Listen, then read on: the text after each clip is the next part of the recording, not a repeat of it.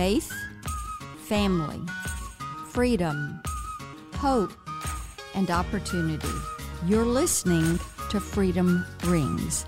I'm your host, Senator Marsha Blackburn. So delighted that you're joining us for another episode of Freedom Rings. And this is a great show. Sarah Carter is the founder of Darkwire Reports and the Sarah Carter Show. You see her on Fox News. And we're thrilled that she's here to talk about one of our favorite subjects, which is freedom. And we're going to have a great conversation today. Now, you are the daughter of a Cuban immigrant who married a Marine.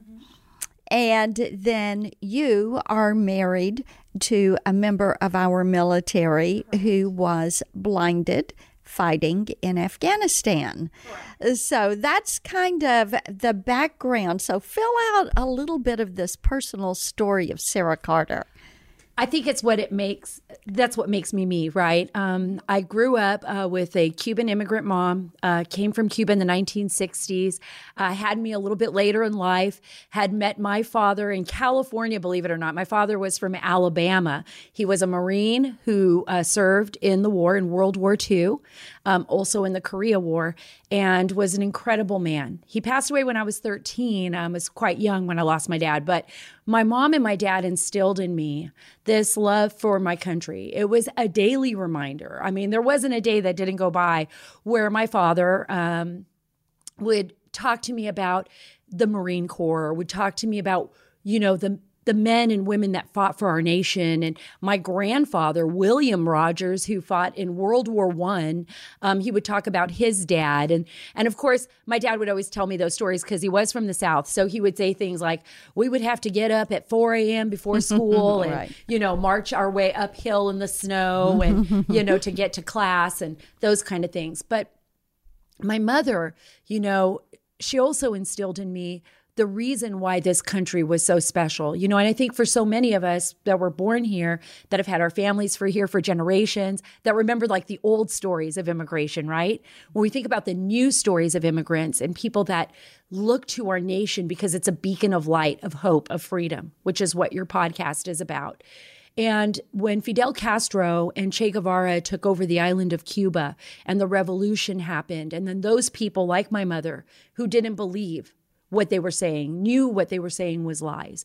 There would not be elections in Cuba. My mom said from, you know, from the beginning, her father, who had actually come from Spain to Cuba when he was quite young and left alone there, he said to my mother, you know, we lost everything in Spain during the war in Spain, and I lost my entire family. He was only like 12 or 13 years old when he was dumped off a ship in Cuba and had to fend for himself. Um, he said, Fidel Castro's lying. And my family stood up against that. Um, they were imprisoned for some time. My other aunts ended up, you know, having to cut sugar cane until President Johnson opened up the Johnson Freedom flights and the Peter Pan flights so that our family could come to the US. And my mother would say all the time, you know, when you give up little bits of freedom, when you think someone, a government is going to take care of them, when you're not taking care of yourself, and working for yourself and understanding that freedom isn't free. You have to work for it, right? That you could end up losing everything. And that lesson has stayed with me in all of my work overseas, in my travels, in even the small things like freedom for women and women's rights in Afghanistan, where there isn't any. Mm-hmm or you know going to Iraq and seeing what happened to the Yazidis on the mountain you know in Sinjar and how they were slaughtered by a group called Islamic State you know or what happened to our nation um, on 9/11 all of those little things that my family instilled in me from the time I was so young and I was so blessed that I could see it right? That I could see it. Um, and maybe it's because I grew up overseas and all of that but I realize are so precious and make our nation such a fragile place. And I'm just, every time I see it slipping away, I just think, oh God, please don't let it go. Because people will not, if they haven't been there, if they haven't seen a country or a place where freedom does not exist, they won't understand until it's taken from them. Well, you're so right about that. And I think that's one of the things that really concerns people right now. They're seeing government step in and take over different functions of life that have been performed by the private sector, the nonprofit sector, or individuals for themselves. And when you hear some of these executive orders that are coming out of the Biden administration, look at the executive orders on energy, where Canada, if we're not their trading partner on oil, who gets that oil? China. And China then is going to use that to establish trading relationships with who? Our allies because we will no longer be exporting oil to them. And you see these things happen. You see the way they're encroaching on uh, the right to work, people losing their job through no fault of their own. And then trying to say, well, we'll pay you more not working. I was talking to an employer this morning, and they said, we need people to come back to work and because they have job openings and they're waiting to fill those openings. But anything that takes away that freedom, there's a cost to it. Yeah, absolutely. And think of all the people that have lost their small businesses. You know, what makes our country so great is individuality and, you know, being able to build your own business. And I've been very fortunate that I, and I never thought I would be a business owner, but here I am, you know, SaraCarter.com, The Dark Wire. Um, it's a small business, but I employ uh, people and I pay for contract workers. And I'm so proud of what I've been able to accomplish. I never thought I would be doing that. I mean, I, I was a, a journalist, I was a print writer, and um, I work as a contributor for um, for Fox News. But I I never thought that I would be at that point. Now I'm hearing from friends who have businesses that they're they they're on the verge of losing them. Some of them have lost their businesses.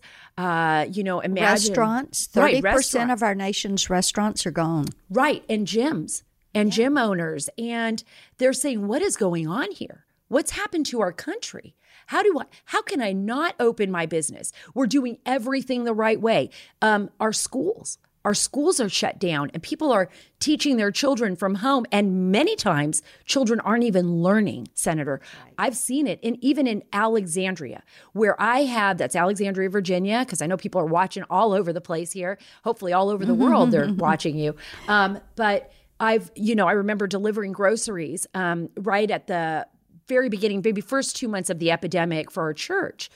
And I would see kids out in areas where underprivileged areas or areas of poverty, not in school, running around on the street. And I would say to myself, and I would talk to them, and some of them, their families are immigrants. I speak Spanish. And I would say, Aren't you supposed to be like learning on online today or learning or doing some schoolwork?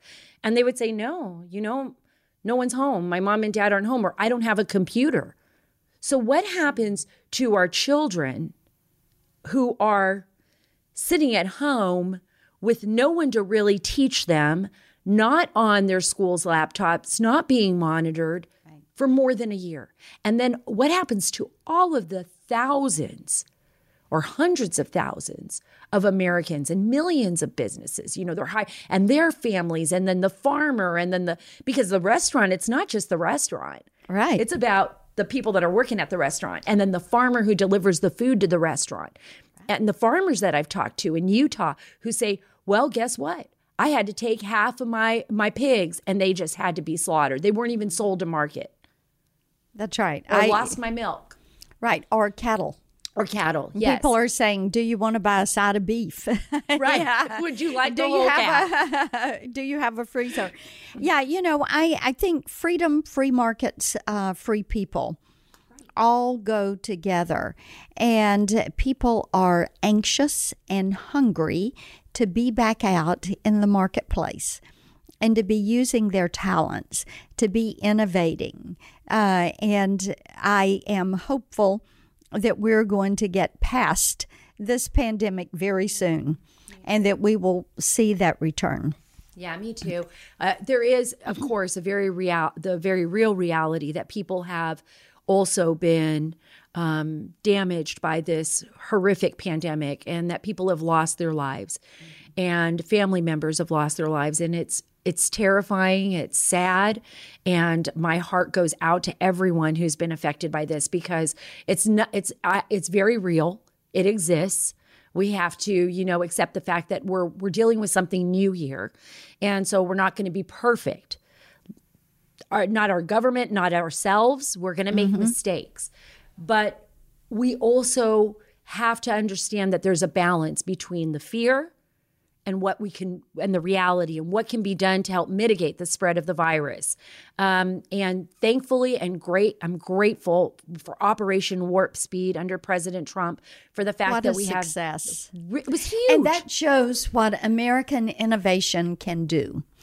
And when you get government out of the way, and for years we've tried to get regulations out of the way so that we could get pharmaceuticals and biologics and vaccines to market more quickly and they would end up costing less because of that front end compliance. So hopefully we will see we will see more of the Operation Warp Speed type projects. Let me ask you a little bit about your husband. How did you all meet? So, we actually met in Afghanistan, believe it or not. My husband would tell you a much different story, probably one that would be way more entertaining for you because he always over exaggerates it. He's great. Um, we were, I was actually covering the war. Um, and it was 2009, and we were uh, out in the battlefield and uh, right near the border of Pakistan, actually in Helmand province, a really dangerous area. And uh, so that night i was with my friend mary calvert i was trying to send stories back to the us at the was working with the washington times and i had a new system that had to hook up to a satellite and i couldn't get it to hook up all the lights were out on the base and my husband was coming out from the field and uh, Mary and I were pretty much the only women on that base that night. And he scared the daylights out of me because I heard someone behind me go, mm-hmm. And uh, he, you know, that was when we first met. Um, he and his friend so graciously, Ari, fixed my computer system. And I was able to send the story back. And that's how it started. He wanted to go for a cup of coffee. And, um, and so for me, it was kind of an interesting thing because it was always a joke. Like I would never date anyone out in the field, never meet anyone out yeah. there. And here was this man who was pursuing me and pursuing me. And from the moment we went for our first cup of coffee when he came back to the United States, that was it. I was hooked. It was sold. I was in love. Um, we were married a year later, and um, and then about a year after that, my husband was wounded in battle. So, and then you all live here in Northern yeah. Virginia. Yes, we do. Yes, we do. And then uh, talk to me just a minute about, you know, people talk about preserving freedom, and many times they'll say, well, what are the issues? Where can we kind of dig in and work for this? Where do they take away most of our freedoms? What are the issues that are really important to you? Being able to speak freely, being able to tell the truth. You know, from the moment I was a journalist, a young journalist, I believed we were given a privilege, right, uh, to be a watchdog, to also to deliver the truth to the American people so that they can make the best decisions for themselves, right? Not me making a decision for them. It's about making your own decisions. I really do believe that people are capable and able and awesome and innovative when you allow people to be free. And when people can make their own decisions for themselves and for their families, they're almost always going to do it what's best for everyone, right? So, as a journalist, I always felt that my job and and for my husband too, right? You know, here he's a war fighter. He's out on the front lines. Um, he was, uh, you know, a special operator. I mean, he's with special forces. He retired from there, continued to work uh, with the DoD and uh, and fight for our nation with with the people that were with him, well trained. But there was a reason why they were there. They were there to protect our country. And every time I went out on the battlefield and I would bring home stories, like whether it was the Washington Times or the Washington Examiner, wherever I was working, mm-hmm.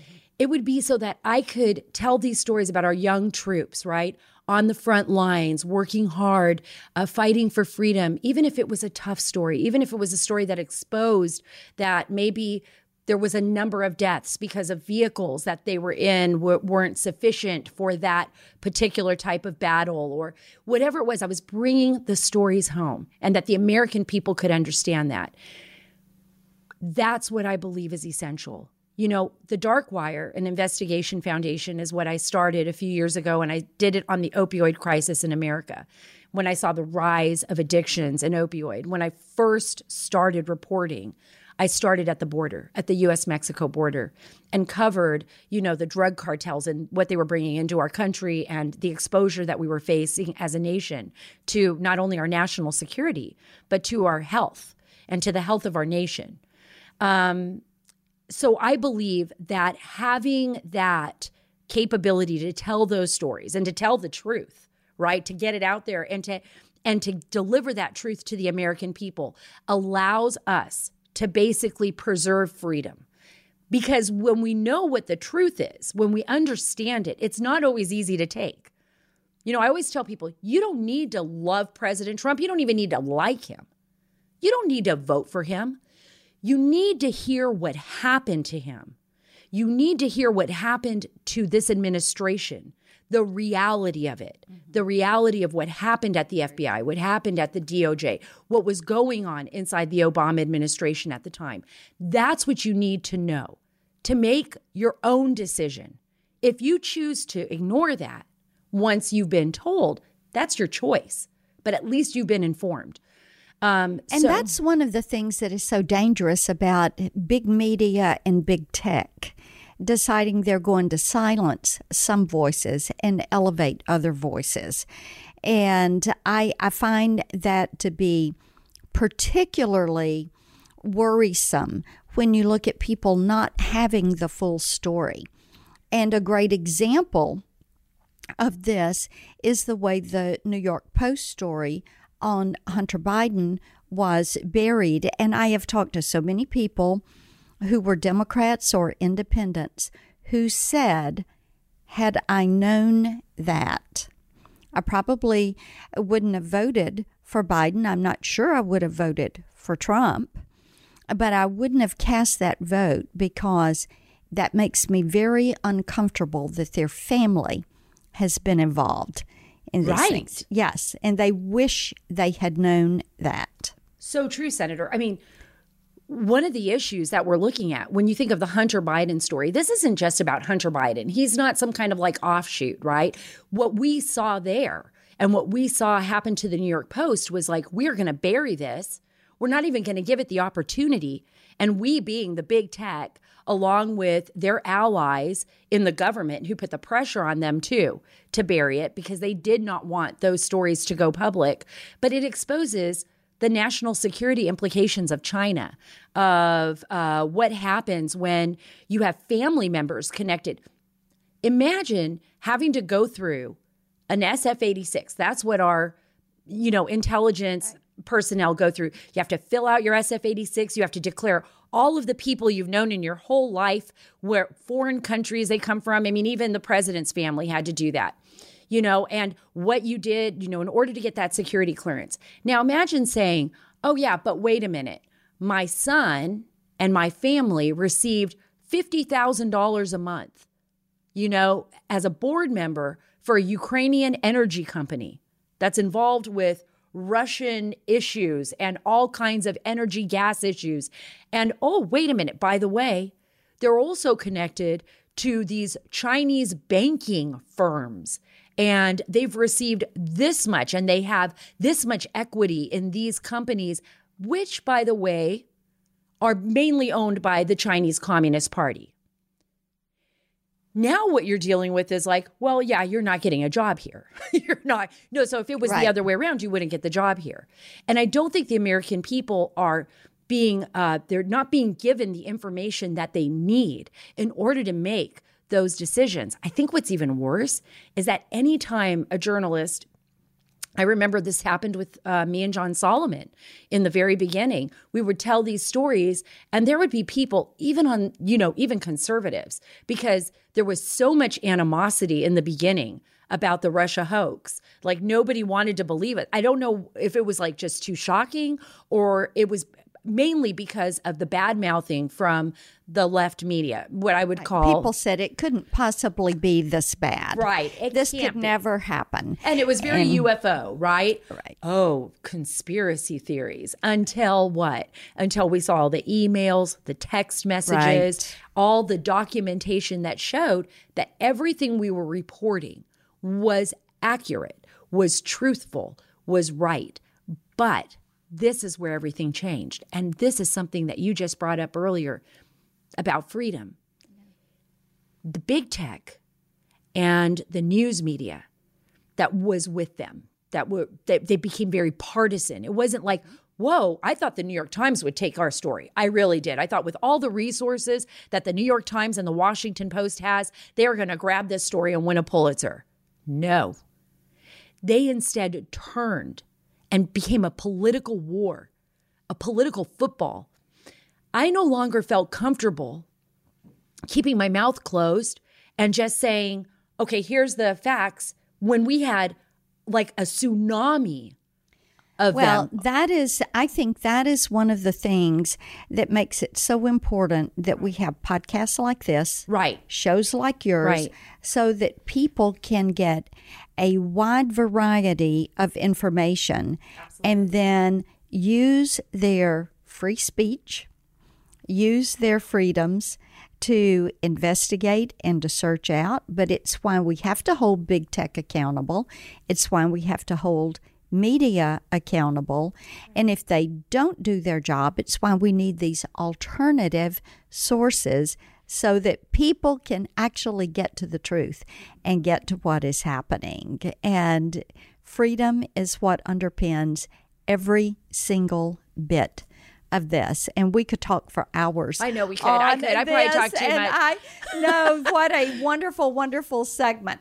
I know this one's been a little bit long, but it's so worth it. Thank you for joining us for Freedom Rings. Keep up with Sarah Carter, the Dark Wire Report, and the Sarah Carter Show, and you'll see her on Fox. She is a happy warrior, freedom fighter, free speech is her issue. Thank you, Sarah Carter. Thank you so much. Thank you for having me on, Senator. Absolutely. I really appreciate it. Thank you.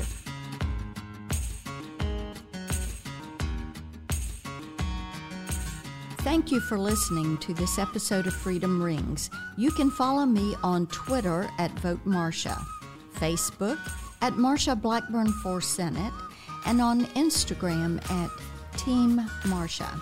And you can always find us online at marshablackburn.com. The Freedom Rings podcast is edited and produced by Jared Cummings. Executive producers are Conservative Partnership Center and Marsha Blackburn. Together, we make Freedom Ring.